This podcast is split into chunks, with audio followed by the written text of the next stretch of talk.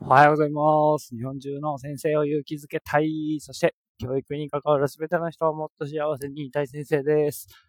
というよりですね、もう今は、まあ、先生も大変だって言われてますけど、なんか先生より大変な人がいっぱい日本にね、こう生まれちゃってるなーっていう気がするんですよ。なので、ちょっとしばらくは、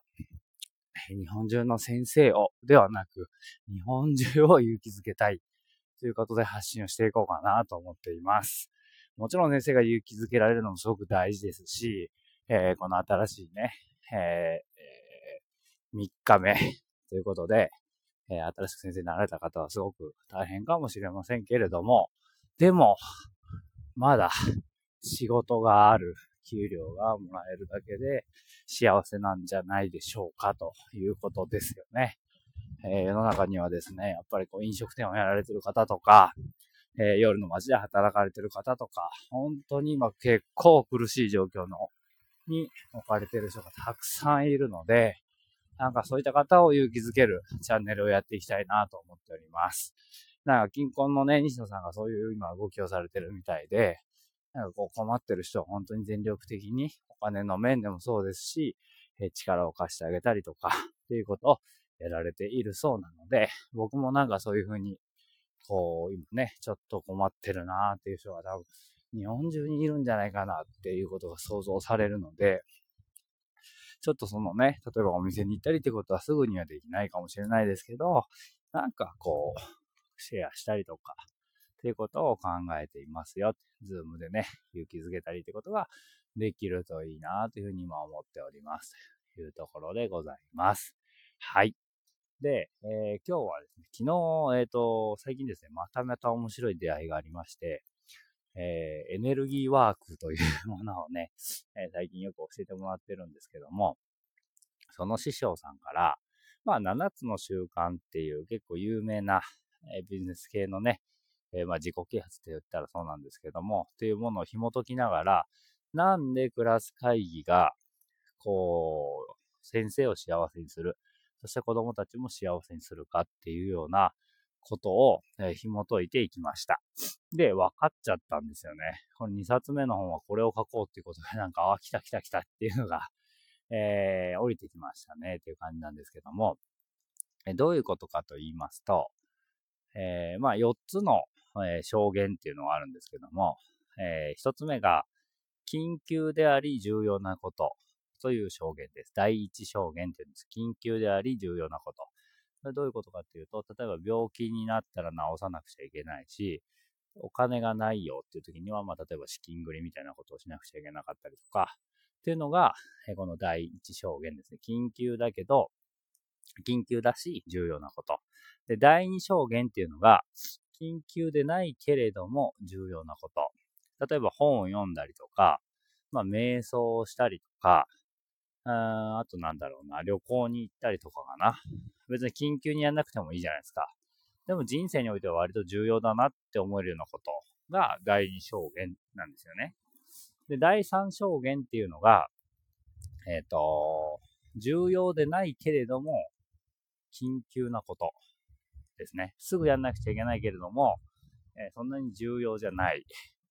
何がありますかね？緊急だけれども重要じゃないこと。まあ、例えばクレームの処理。あ、これはでも第一かな あ今パッと思いつけないですね。緊急じゃないけれど、違うわ。重要じゃないけれども緊急なこと。あーなんだろう。ゴミを捨てに行くとかかな。あ、ちょっと今、あの、すぐ出てこないですけれども。で、第4証言っていうのが、緊急でもないし、重要でもないことですね。ギャンブルとか、テレビをぼーっと見るとかですね、えー、いうのが、えー、第4証言ということなんですよね。で、その中で、やっぱり自分の人生を豊かにする、かつ、こう、なんていうのかな、生産性、生産性が上がっていくものっていうのは、確実に言えるのは第二証言なんですよね。緊急じゃないけれども重要なことをやっていくってことが、えー、巡り巡って第一証言とか第三証言のものを減らしていくってことにつながるんですよ。どういうことかっていうと、例えば僕瞑想が好きで、朝瞑想をするんですけれども、これって第二証言なんですよね。緊急じゃないけれど重要なこと。瞑想別にしてもしなくてもいいじゃないですか。でも僕にとってめちゃくちゃ重要だなと思って毎朝毎寝る前とかやってるんですけれども、で、瞑想していくとストレスがどんどんどんどん軽くなるので、病気になりにくくなるんですね。そうすると第一証言である病院に行って病気を治すっていうことが減っていくわけですよ。ね。ということ。と同じ理論で、このクラス会議っていうのも、あの、緊急じゃないんですよ。別にやってもやらなくてもいいっちゃいいんですよね。だけど、重要なんですよね。で、このクラス会議をどんどんどんどんやっていくと、まあ週に1回でいいです。うん、そんな毎日やりなさいとは言わないので、週に1回学活の時間を使ってやることで、子供たちの、例えばいじめの問題がめちゃくちゃ減ります。いじめの問題は確実に第一証言ですよね。緊急だし重要なことなので。でこれ、いじめの問題が起こると、ものすごい時間先生たちって対応に追われるんですよ。いろんな先生を巻き込んで、保護者をね、お願いを協力をしたりとか、話し合いを何回もしたりとかして、めちゃくちゃ時間がかかるんですね。僕も何回も経験があるので、わかるんですけど、でもクラス会議を行うことで、この第一証言であるいじめの問題が絶対になくなるんですよね。だから、先生の時間が空くんですよ。めちゃめちゃ、えー、有効的に時間を使えるようになるんですよね。仕事に追われる感覚ではなくて、こちらから仕事を迎えに行く感覚が生まれてくる。こうなってくると、先生の仕事っていうのはめちゃくちゃこう、有効的に、そして生産的に、そしてポジティブにやることができるんですよね。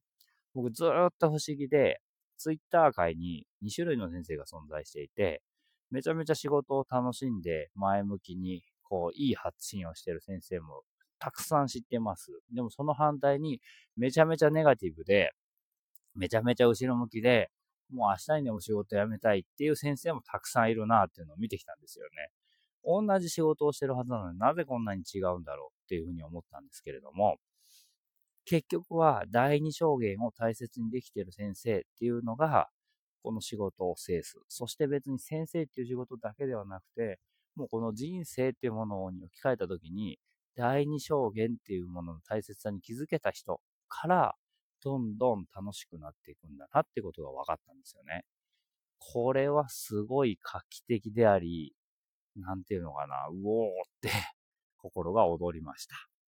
なので、これを伝えたくて皆さんにです。でも、今このコロナの問題で、そのさっき言ってた第一証言、緊急でお金がないんだよっていう人が増えているので、ちょっと今この第二証言っていう話とはちょっと違うかもしれないですけども、少なくとも学校の先生たちは、この、えー、タイミングで第二証言の大切さに気づいて子供たちにも発信をしていけるんじゃないかなっていうふうに思っています。そして僕がやりたいのは、やっぱり今第一証言で困っている人たちに救いの手を差し伸べたりとか、まあ、僕にできることなんて本当にちっぽけはむかもしれないんですけれども、でも、やっぱり困っている人がいたら、それを助けてあげたいなっていうふうに今すごく思っているので、そんな動きをしていきたいなっていうのに気づいた今日のヒマラヤでございました。今日から自転車通勤を、えー、開始しました。えー、車で来た方が早いんです。楽なんです。でも僕は、えー、体を大切にしたい、第二証言を、えー、大切にしたいので、晴れている日は自転車で結構しんどかったですね。アップダウンがあって。だけど、第二証言を大切にするために自転車で通勤をしてみました。っていうヒマラヤでございました。はい。今日もみんなで楽しくやっていきましょう。せーの。いいね。See you next time. バイバーイ。